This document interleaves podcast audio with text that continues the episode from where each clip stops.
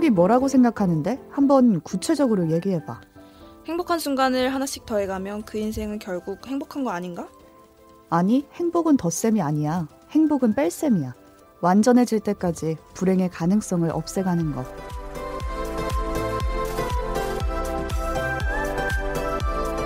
오늘 뭐 볼까 고민하는 분들을 위한 취향 추천 팟캐스트 책플릭스. 오늘은 정유정 작가의 소설 완전한 행복 속 한 장면으로 시작합니다.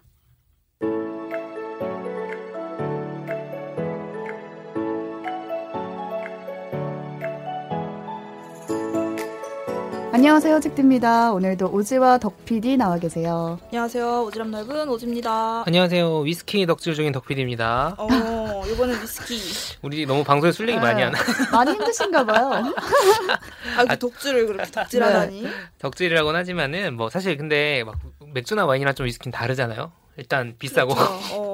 많이 못 먹잖아요. 많이 그렇죠. 못 먹지. 네. 조금씩 먹는 거죠. 그러니까 지금 제가 오프닝을 보면서 이 생각을 했는데 음. 뭔가 행복한 순간을 하나씩 더해간다. 음. 어. 라고 하는 부분이 위스키 한 잔 한 잔을 더해가면은 행복해지는 건가 그만큼 어, 덧셈 파네요. 음, 덧셈 판데 근데 이제 또 뒤에 얘기까지 있는 거죠. 위스키가 사실 제가 먹을 때 주말에 되게 좀 여유롭게 풍미를 즐기는 게 아니라 평일에 아, 약간 노동, 빨리 먹고 빨리 뭐라 사자? 그러지? 노동주? 그거네. 책플리스 원고 쓸 때마다 항상 먹고 있다. 이게 많이 힘든 일이었구나. 왜냐면 평일에 뭔가 술판 버리기에는 다음날 출근해야 되니까. 아, 맞아, 맞아. 소소하게 이렇게 어. 홀짝홀짝. 근데 평일에 술을 아예 안 먹기에는 시발 비용이야 이거. 어. 어, 그러다 보니까 위스키 마실 일이 있다는 거는 오늘 하루도 힘들었다 이런 그치. 뜻이거든요. 어. 그러면은 여기 지금 나온 대로 위- 오프닝에 나온 대로 뺄셈으로 보면 위스키를 안 마시게 되는 음. 그런 뺄셈이 되는 게 행복인가 이런 생각이 또 들었습니다. 아, 또더센 파로. 어, 어. 드세요 그냥. 네. 대신 뭐 어차피 출근해야 되니까 많이 못. 먹을 거 아니야. 뺄셈이 안 되니까 덧셈을 하는 거죠. 그렇지, 그렇지. 저도 이 생각한 게 막 그런 말 하잖아요. 좋아하는 걸 해야 행복이 아니고 싫어하는 일을 안 하는 게 행복이라고. 음. 나아가서 싫어하는 일을 이제 좋아하는 경지에 이르면 그게 싫어하는 일을 좋아하는 경제에 이르면 그 경지? 아 예를 들면 운동이 가스라이팅 너무 같은데? 싫었는데 아니에요. 그러니까 뭔가 싫다고 생각했는데 이제 좋아하기 시작하면 이제 내 인생에 이제 좋아하는 거 비중이 늘어나니까 저는 예를 들면 이제 운동이었고 그게 음. 예전에는 운동이 너무 싫었는데 좋아하면 그치. 그 시간이 싫은 시간에서 좋은 시간으로 바뀌니까. 바뀌니까. 음, 맞아 근육이 파괴되는 걸 즐길 수 있어. 어, 왜냐면 다시 괜찮아지거든. 분들 맞아요. 아. 근손실을 걱정하고 막. 근데 대부분은 우리가 이제 싫은 일이 비중이 더 높죠. 보통은 음. 이제 하루 그 일하는 시간만 해도 대부분 싫어하는 일을 그렇죠. 하면서 돈 버는 거니까. 각 자마다 이런 행복론이 있는 것 같아요. 뭐 누구는 음. 덧셈이고 뺄셈이고. 근데 제, 곱셈 나눗셈일 수도 그쵸. 있고. 제가 생각하는 행복은 약간 덤 같은 것 같 거든요. 덤이요. 네, 뭔가 있을 수도 있고 없을 수도 있고 아. 오. 그냥 주어지는 그런 거예요. 근데 올해는 좀 특히 그랬던 것 같은 게 하려던 게 계획대로 안 되니까 그냥 가만히 있었는데 시간이 많잖아요. 지금 휴가가 취소돼서 어. 빡친 사람의 이야기를 듣고 계십니다. 시간이 많아요. 그래서 그냥 운전면허도 미뤄왔던 거를 땄고 음. 아, 뭐 책을 땄어요. 네. 맞아. 축하드려요. 친구들도 같이 원래 대여섯 명이 모임으로 만났던 거를 이제 음. 일대일 면담식으로 만나게 어. 되잖아요. 딥, 딥하게. 그것도 음. 뭔가 덤으로 주어진 재미가 아닐까라는 음. 생각이 들어서 올해 키워드를 제가 덤으로 좀 잡아봤습니다. 아, 덤. 저희가 지난주부터 네. 그올 한 해를 정리하는 키워드 방송을 하고 있죠. 타임캡슐. 책디는 덤이다. 네, 덕 PD가 어, 지난주에 껄무새였죠. 아, 묻어서. 무슨 말이냐 하는 분들은 지난주 거를 참고해서 껄무새. 들어보시면 되겠습니다. 이 덤이라는 키워드와 오늘 소개해드릴 작품 정유정 작가의 완전한 행복이 어떤 연관이 있는지는 먼저 참여 안내부터 드리고 작품 소개 이어가 보도록 하겠습니다. 네. 책플렉스는 청취자 여러분들의 관심과 참여로 만들어집니다. 좋아요와 댓글은 저희에게 큰 힘이 되고요. 트위터, 인스타그램 감상 남겨주실 때는 해시태그 책플릭스 꼭 붙여주시고요. 저희가 열심히 이제 다 검색해서 보고 있고 네. 또 선정을 해서 커피 쿠폰 보내드리고 있습니다. 네, 그리고 고민이 있어서 작품으로 처방을 받고 싶다. 또는 이런 주제, 이런 작품으로 방송을 만들어 달라. 이렇게 제안해 주실 내용이 있다면 댓글이나 이메일, SNS 어디든 좋습니다. 의견 보내주시면 저희가 커피 쿠폰, 책 선물, 또 풍성한 이야기로 응답하겠습니다. 많은 참견 부탁드립니다. 네, 제가 오늘 가져온 작품은 정유정 작가의 좀 스릴러 소설이라고 할 수 있어요. 음, 정유정이잖아, 정유정. 네, 무서워요. 음. 완전한 행복이라는 작품입니다. 그게 너무 무서운 것 같아. 제목은 되게 행복하게 붙여놨어. 그러니까 보면 그 전에는 뭐 7년의 응. 밤. 종의 기원 음. 어. 이런 건 좀 모르겠는데 완전한 행복인데 스릴러. 어, 약간 그거 되게 섬뜩해요. 어. 뭐길래. 사실 완전할 수 있는 게 없다는 점에서 이 음. 제목부터 뭔가 음. 안심 안심? 안 심이 아. 안 돼요. 암시. 아, 암시. 아, 암시요? 네. 암시라는 게 있지 않나 싶고, 이 완전한 행복에서 사건의 발단이 되는 인물이 유나라는 인물이에요. 유나. 네, 유나를 중심으로 관계를 좀 설명해 드리겠습니다. 유나는 전 남편이 있어요. 그전 남편과 사이에서 낳은 지유라는 딸이 있고, 음. 또현 재혼한 남편이 있어요. 재혼한 남편의 이름은 은호고, 음. 은호도 그 전처와 낳은 아들이 있습니다. 그래서 은호의 아들과 유나의 딸이 재결합을 해서 음. 이제 내 식구가 사는 장면부터 이제 시작을 합니다. 어.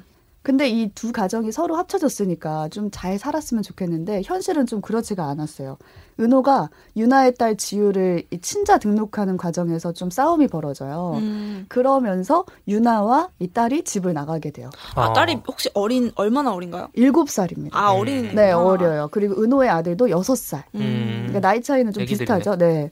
그러다가 이제 유나랑 지유가 집을 나가는데 은호의 생각은 아 친정에 갔겠거니 하는 거예요. 음. 근데 이 둘은 사실 친정에 간 게 아니라 어, 유나가 어렸을 때 살았던 시골집을 간 음. 거였어요. 음. 근데 그 시골집은 아무도 없고 할머니 할아버지는 이미 없고 그냥 버려진 집이에요. 음. 근데 그 빈집으로 가서 이들이 무엇을 하느냐?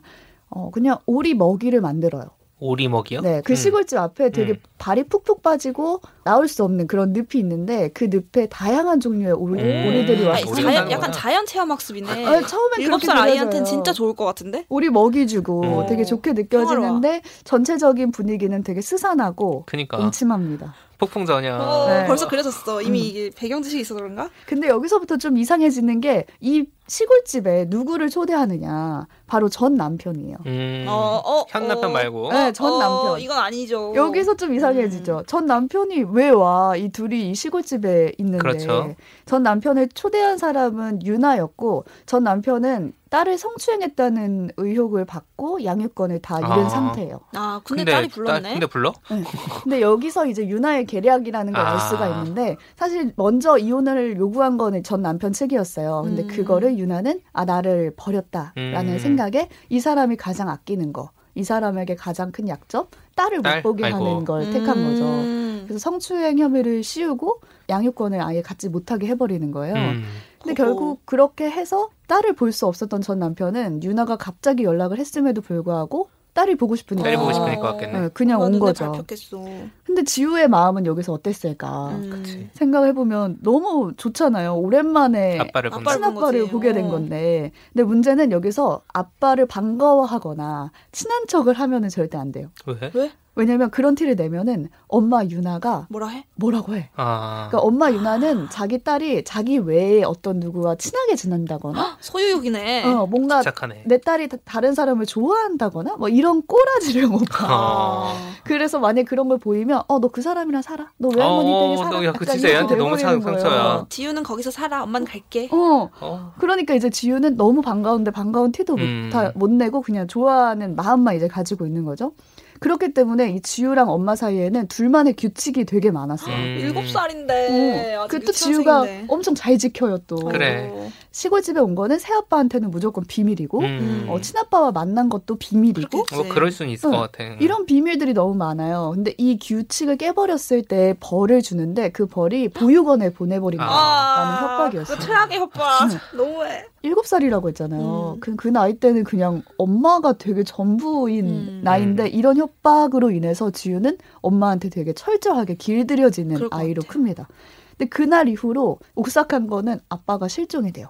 전 아빠? 친아빠가? 친아빠가. 어. 어. 죽었다는 죽었겠죠. 암시가 네. 많이 들죠. 정유정이잖아. 여기서 또 한 명이 음. 유나에게 길들여진 사람이 있는데 바로 재혼한 남편 음. 은호라는. 인물입니다. 음. 은호는 두 번째 결혼이잖아요. 음. 그러니까 실패하고 싶지가 않은 음. 거예요. 그래서 이제 유나가 원하는 대로 유나가 해줘. 원하는 음. 행복한 하기 위한 노력을 다 해줘요 음. 옆에서. 근데 이제 내 식구가 함께 사는 것과 또 친자 등록 과정에서 싸움이 벌어지면서 사건이 하나가 터집니다. 음. 시어머니가 아들을 이제 평일에는 보고 있었는데 한 번 이제 올라온 거예요. 그래서 이제 내 식구와 시어머니까지 한 집에 다 있게 되는 상황이 벌어져요. 음. 근데 그날 다 같이 저녁을 먹고 잠에 들었는데 은호가 글쎄 자다가 아들을 깔아뭉개서 질식사 시키는 음. 죽었어? 네, 일이 어머. 벌어집니다. 이거 딱 고유정 사건이네요. 어. 네. 네. 정확하게 그 모티브로 한. 저도 몰랐거든요. 음. 근데 이 부분을 있다가 어 이거 어디서 많이 본 것. 같은 이 기시감이 시점에서 네. 그 앞에까지만 하면 모르겠는데. 어. 너무 많이 드는데 아빠가 자면서 아들을 깔아뭉개서 음. 죽였다? 살짜리를. 어. 근데 이거는 어디서 본 것 같은 그런 기시감이 들잖아요. 음. 고유정 사건을 모티브로 했다고 합니다. 네. 근데 그동안 은호는 유나의 어떤 말도 안 되는 요구도 그냥 다 받아들였어요. 근데 문제는 아들이 사망하면서 이때부터 뭔가 딱 이성 그래. 스위치가 켜지기 켜지지. 시작한 것 음. 같아요. 그 전에는 징후가 있기는 했어요. 왜냐면 수상했겠지. 음, 유나가 친정에 간 것 같았는데 사실 그게 아니었다는 걸 알게 된 거예요. 그래 들킬 수밖에 없어요. 어. 그럼 도대체 얘는 어디 갔냐 그동안 집 음. 나가 있는 동안 이런 의심이 있던 차에 아들까지 죽게 되니까 음. 이제 유나의 말을 고지고대로 믿지 음. 않게 되는 음. 거죠. 그래서 우선은 은호는 수면 클리닉을 찾아서 자기 아들 죽음에 대해서 먼저 캐기 시작해요. 음, 내가 정말로 그랬나. 어. 수면 클리닉은 음. 왜? 잠버릇 때문에 그렇게 된 건지 아. 확인을 해야 될 거 아니야. 그거를 물어봤더니 음. 의사가 거지. 그냥 말을 하는 거예요. 갓난 아기라면 좀 떨어뜨려 놓고 자세요라고 음. 제안을 해요. 그래서 은호가 아 제 아들은 여섯 살입니다 라고 말하니까 되게 어이없어 하면서 아니 여섯 살이면 괜찮다. 뭐 어. 그런 걱정을 하냐라는 투로 말을 하는 거죠. 그래서 은호가 아 그럼 자기가 죽이지 않았는데 도대체 어떻게 된 거지?라는 음. 생각을 하니까 그 밤에 식사를 다 하고 모과차를 아내가 다 돌렸던 기억이 있는 거예요. 그 모과차를 음. 먹고 난 후에는 피곤했다. 아, 골아 그냥 서서히 거지. 너무 어. 정신없이 잠이 들었다 라는 생각이 들었고 결국에는 자기 아내가 범인이다라는 결론을 내려요. 음. 하지만 여기서 의문이 드는 거죠. 아니 왜, 왜? 죽일 거면 어. 날 죽이지 아들을. 음. 왜 내. 아들을 죽이냐 라고 생각을 했을 때 여기서 오프닝 문구를 다시 가져오면 될 것 같아요. 행복은 뺄셈이다. 불행의 가능성을 없애가는 게 행복이다라고 했던 게 바로 유나의 말이었거든요. 빼버렸어 그렇다고 그래서 애기를 어쩌면 아이고야. 유나에게는 그 재혼한 남편의 야, 아들. 그리고 전 남편은 불행의 가능성일 수가 있는 거죠. 그래서 결국 자기 인생에서 뺄셈을 택합니다. 진짜 미쳤다. 여기서 이 미친 유나의 정체를 밝힐 차례예요.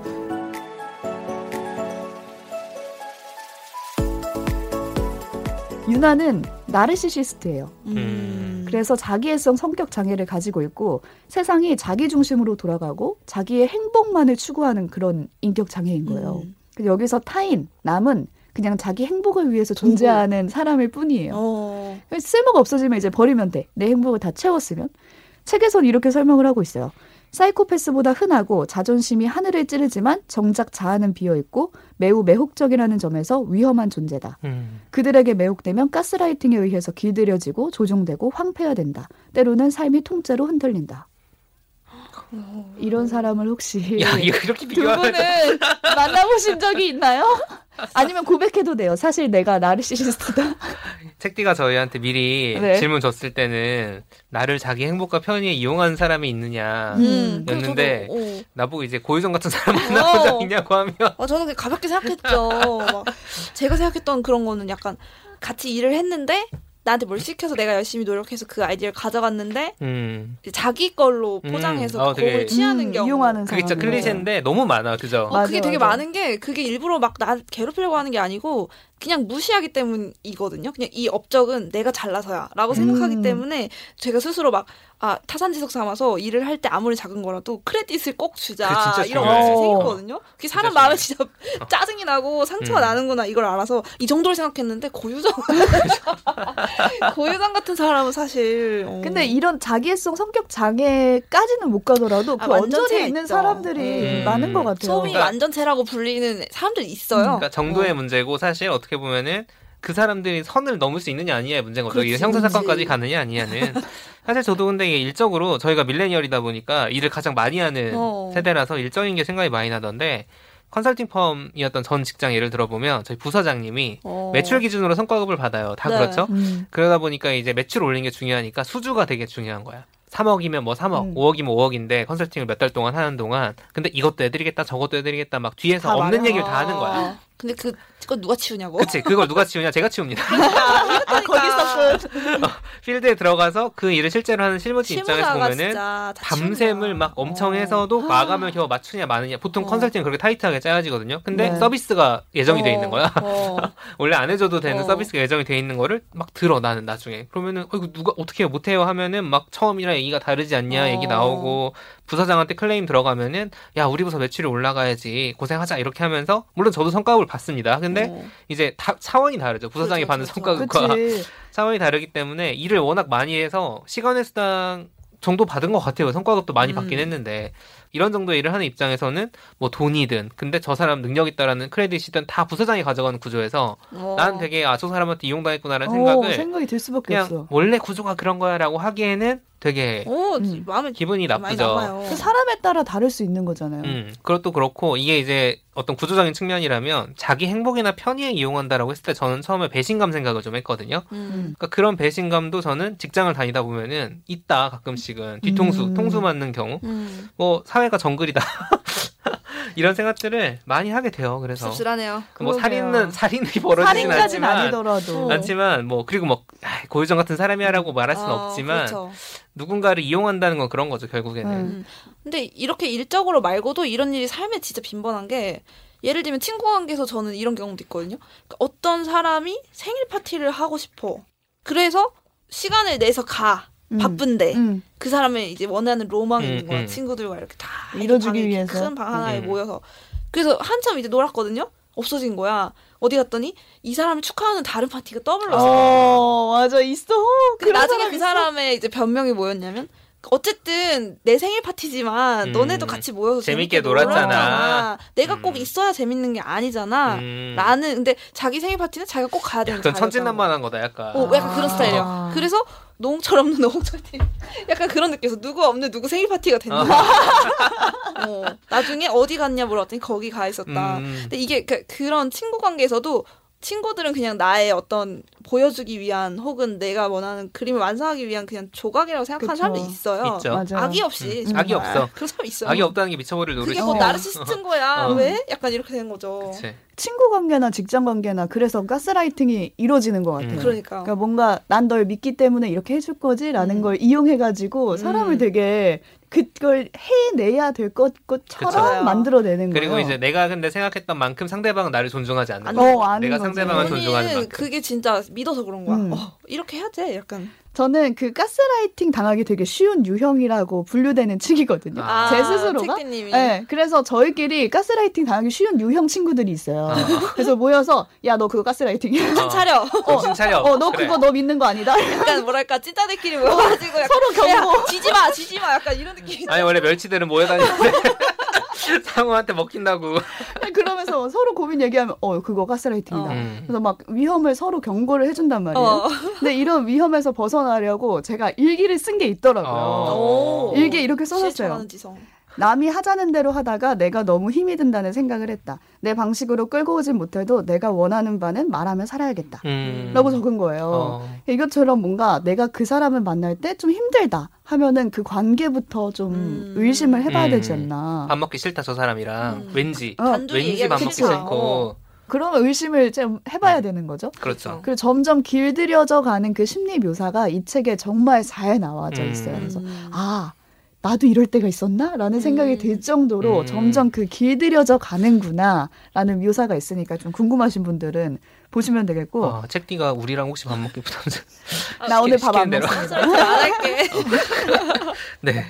책에서는 자기 행복을 위해서 유나가 이제 살인까지 저지르는 모습이 펼쳐지는데 은호는 과연 이런 유나에게서 죄를 물을 수 있을지 아들을 죽인 또 철저하게 길들여진 지우는 이런 엄마에게서 과연 벗어날 수 있을지는 음. 책에서 확인을 해보시면 되겠습니다. 제가 오늘 얘기하지 않은 중요한 인물이 있는데 바로 유나의 언니 제인이에요. 음. 오늘은 좀 남편들 이야기를 중심으로 음. 좀 얘기를 했고 제인도 되게 중요한 역할이거든요. 그러니까 어릴 때 유나가 집안 사정으로 인해서 2년 동안 그 시골집에 간 적이 있어요. 아. 근데 그걸 자기는 제인이라는 언니가 없었더라면 나 버려지지 않았을 텐데 이렇게 생각을 하는 거예요. 그래서 2년 후에 자기 집에 돌아오고 나서도 제인 거라면 언니 거라면 모든 걸 뺏고 싶어요. 음. 그래서 첫 남편도 제인의 오랜 아, 친구였다라는 소를. 것만 제가 스포를. 합니다. 근데 제가 이 책을 올해 키워드 덤과 더불어서 가져온? 이유가 어, 식사 장면 때문이었어요. 그 심리학자들이 되게 오랫동안 행복에 대해서 연구를 했는데 아무리 연구를 해도 가장 인간이 행복한 때는 그냥 사랑하는 사람이랑 맛있는 걸 먹을 음. 때라는 거예요. 그러니까 별거 아닌 거죠. 되게 간단한 거예요. 근데 문제는 이 책에선 그 행복할 수 있는 식사 날에 모든 살인이 이루어져요. 아. 그러니까 지유는 오랜만에 친아빠를 만나서 시골집에서 세 식구가 식사를 해요. 음, 그날 아빠를 잃고 음. 또 재혼한 남편 은호는 시어머니까지 음. 모여가지고 다 같이 밥을 먹은 날 아들을 아들을 잃고? 잃어요. 음. 이 모든 게 유나의 계획이었지만 그 자리에 다 있었던 사람은 결국 지유거든요. 그렇네. 근데 지유에게는 정말 행복할 수 있는 가족끼리의 식사 자리가 야, 그 딸 어떡하냐. 가장 끔찍한 어. 날로 기억될 수밖에 없는 거예요. 그래서 작가의 말에 이렇게 적혀 있어요. 우리는 누구나 행복을 추구한다. 그것은 인간의 본능이며 삶의 목적이 되기도 한다. 다만 늘 기억해야 한다. 우리에겐 행복할 권리와 타인의 행복에 대한 책임이 함께 있다는 것을. 음. 음. 이게 가장 이 책에서 말하고 싶었던 게 아닐까 싶어요. 아, 근데 그 얘기하려고 이렇게까지 해야 되니? 아, 근데 주는 울림은. 있죠. 그 메시지는 뭔지 알겠는데, 오. 어, 어, 이- 충격 받으셨네요. 아니 오프닝만 해도 오 재밌는 그래. 생각이야. 어. 아, 이런 의미일 줄은 몰랐죠. 아 뺀다는 게 그걸 빼는 거야. 아, 아 아, 몰랐네. 너무. 너무 무섭다. 감도를 좀 낮춰서 현실 상황에 어. 좀 대입해 보시면 될 것 같아요. 음, 많이 낮춰야 돼. 네. 올해가 많이 힘드셨나 봐. 아니, 특히 아. 이거 왜 그러는, 왜 가져온 거예요? 아, 그래서 이게 저는 결국에는 행복해야 된다는 강박 때문에 이런 모든 일이 일어나는 아. 것 같은 거예요. 차라리 음. 그냥 행복은 덤이다. 음. 살아보다 보면은 있을 수도 있고 그치. 없을 수도 있는 없을 거라고. 생각하면 되는데 그게 아니라 아, 너는 몰라도 나는 행복해야만 해? 혹은 음. 너는 행복한데 내가 행복하지 않아? 아, 어떻게 해야 될까? 막 약간 어. 이런 노력을 막 하려고 하고 그런 것 때문에 다 이런 불행들이 벌어지지 일어나죠. 않나라는 생각에 들었어요. 어리석은 일들이 그때 일어나는 것 같아요. 음. 특히 이제 저는 그러니까 행복해야 돼 행복이 위해서 노력한다 음. 남편이 그걸 듣고 문득 드는 생각이 뭐였냐면 제가 연애 시대를 진짜 좋아하거든요 드라마 음. 2006년 드라마인데 네. 손예진이랑 가무성이 가무성. 나왔던 거기에 가무성이 그때 마음은 이미 아직 아직 그전전 아내였던 손예진한테 가 있지만 재혼한 아내한테 다 맞춰주려고 하거든요 모든 아. 거를. 노력하는 다 맞춰주고. 근데 그 노력하는 걸 옆에서 느껴지는 거야. 그럼. 어, 너 행복하니? 행복했으면 됐어. 이런 이런 멘트들이 보여. 아. 제가 처음에 그 작품을 봤을 때 20대 초반에 봤을 때는 약간 잘 몰랐는데 음. 나중에 보니까 야 저거 너무 상대방에 대한. 무례다. 어. 오. 그 생각이 들더라고요. 그, 그렇게 무리해야 하는 관계라면은 왜 결혼을 했을까? 그치. 라는 서로. 행복해야 되는 건데. 음, 그리고 그- 그리고 행복을 꼭 애쓸 필요도 없고 뭔가 음. 그 시기를 같이 견디는 것만으로도 어떻게 보면은 관계 의미는 있는 건데 너가 행복하기 위해 내가 뭔가 노력하고 있어 음. 희생하고 있어 이런 것도 되게 어려운 거죠. 내가 행복하기 위해 다른 사람을 괴롭히는 것만큼이나 음. 상대방의 행복을 위해 내가 막 희생하고 있다 이거를 보여주는 게 그 상대방도 부담이라니까. 엄청 부담이죠. 그러니까요. 건강한 관계는 아닌 거예요. 아니죠. 음. 심리학자들도 말하잖아요. 너무 쉬운 거예요. 사실 노력할 필요 없는 그냥 사랑하는 사람과의 음. 식사. 이건 그냥 덤으로 주어질 수 있는 거라고 음. 생각이 들거든요. 어떤 엄청난 노력이 깃들여져야지 행복을 얻을 수 있는 건 아니다. 라는 생각을 이 작품을 보면서 굉장히 많이 들었어요. 네.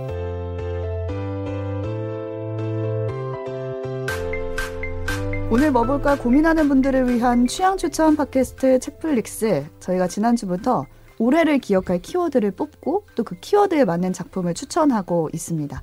청취자 여러분도 오늘 방송 들으시면서 올해는 어떤 키워드로 기억될까? 그 키워드에 맞는 작품 뭘까 떠올려 보시고 저희한테 댓글로 남겨주시고요. 다음 주에는 오지가 타임캡슐을 준비했어요. 준비하고 계신가요?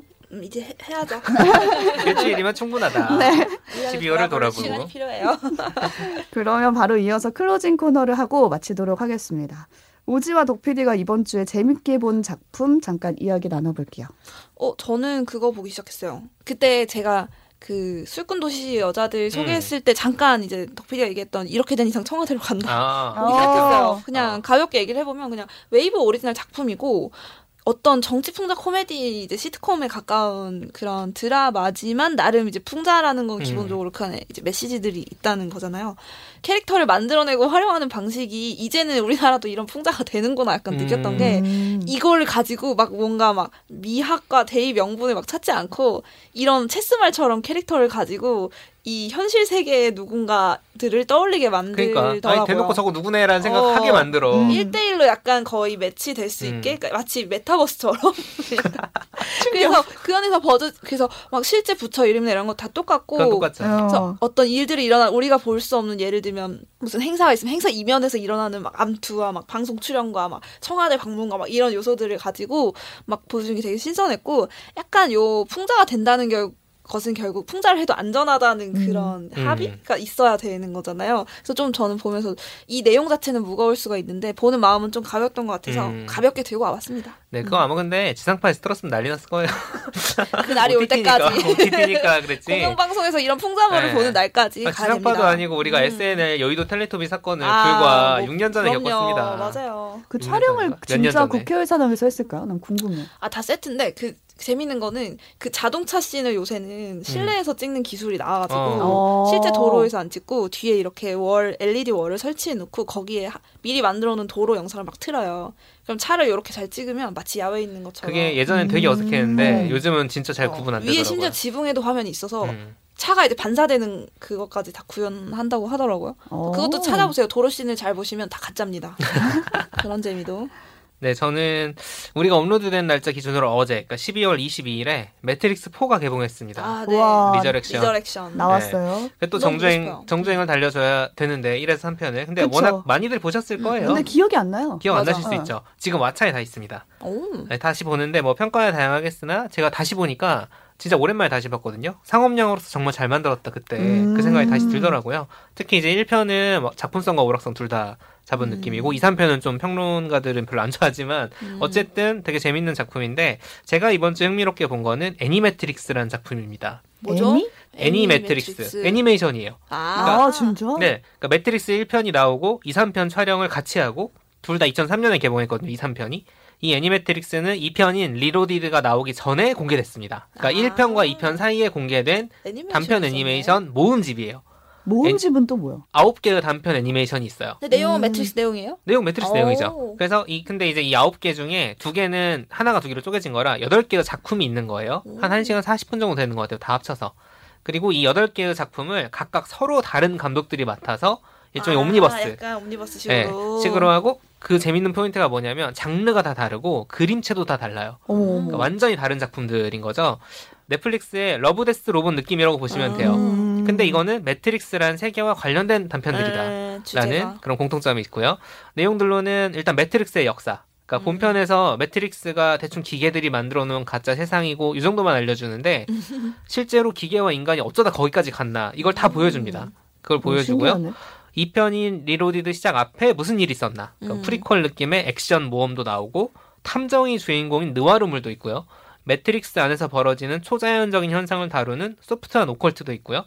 기계와 인간의 소통과 교감에 대한 작품도 있습니다. 음. 그래서 되게 다양한 감각적인 재미가 있어요. 이거 보면은 지금 유튜브에서 보실 수 있거든요. 오. 아, 1200원? 유튜브에 있는 네, 거예요? 1200원 아, 결제하면 보실 수 결제하면 있습니다. 보는 거예요? 네. 1200원이 전 편인가요? 전편 전편. 어. 그러니까 되게 다양한 감각적인 재미와 또 매트릭스 세계에 대한 더 깊은 이해를 주는 작품인데 그러다 보니까 지금 4편이 이제 보신 분들은 벌써 어제 보신 분도 계시겠지만 이게 대체 무슨 스토리냐 3편에서 이미 아. 끝난 거 아니냐 그니까. 라고 생각하시는 분들 많을 텐데 뭔가 막 되게 흐려놓고 있단 말이죠. 아, 이게 1편과 2편, 3편 사이의 얘기인지 오. 3편 뒤의 얘기인지 그러다 보니까 매트릭스 자체에 대한 조금 더 깊은 이해를 가지고 4편을 보시면은 재밌지 어, 않을까. 싶어서 추천해드렸습니다. 오. 애니 매트릭스 오, 뭔가 네, 오늘 풍성하게 신박했어요. 어, 볼수 있을 것 같은데요? 네. 보시- 재밌게 보실 제- 수 있을 것 같아요. 봐야겠다. 1200원 투자하시면 1200원으로 가능합니다. 1200원과 1시간 40분. 네. 청취자 여러분도 오늘 방송 어떻게 들으셨는지 또 요즘 어떤 작품 재밌게 보고 계신지 댓글로 나눠주시면 저희도 챙겨보겠습니다. 저희는 다음에 오지에 준비된 타임캡슐로 타임캡슐로 돌아오도록 하겠습니다. 고맙습니다. 감사합니다. 감사합니다.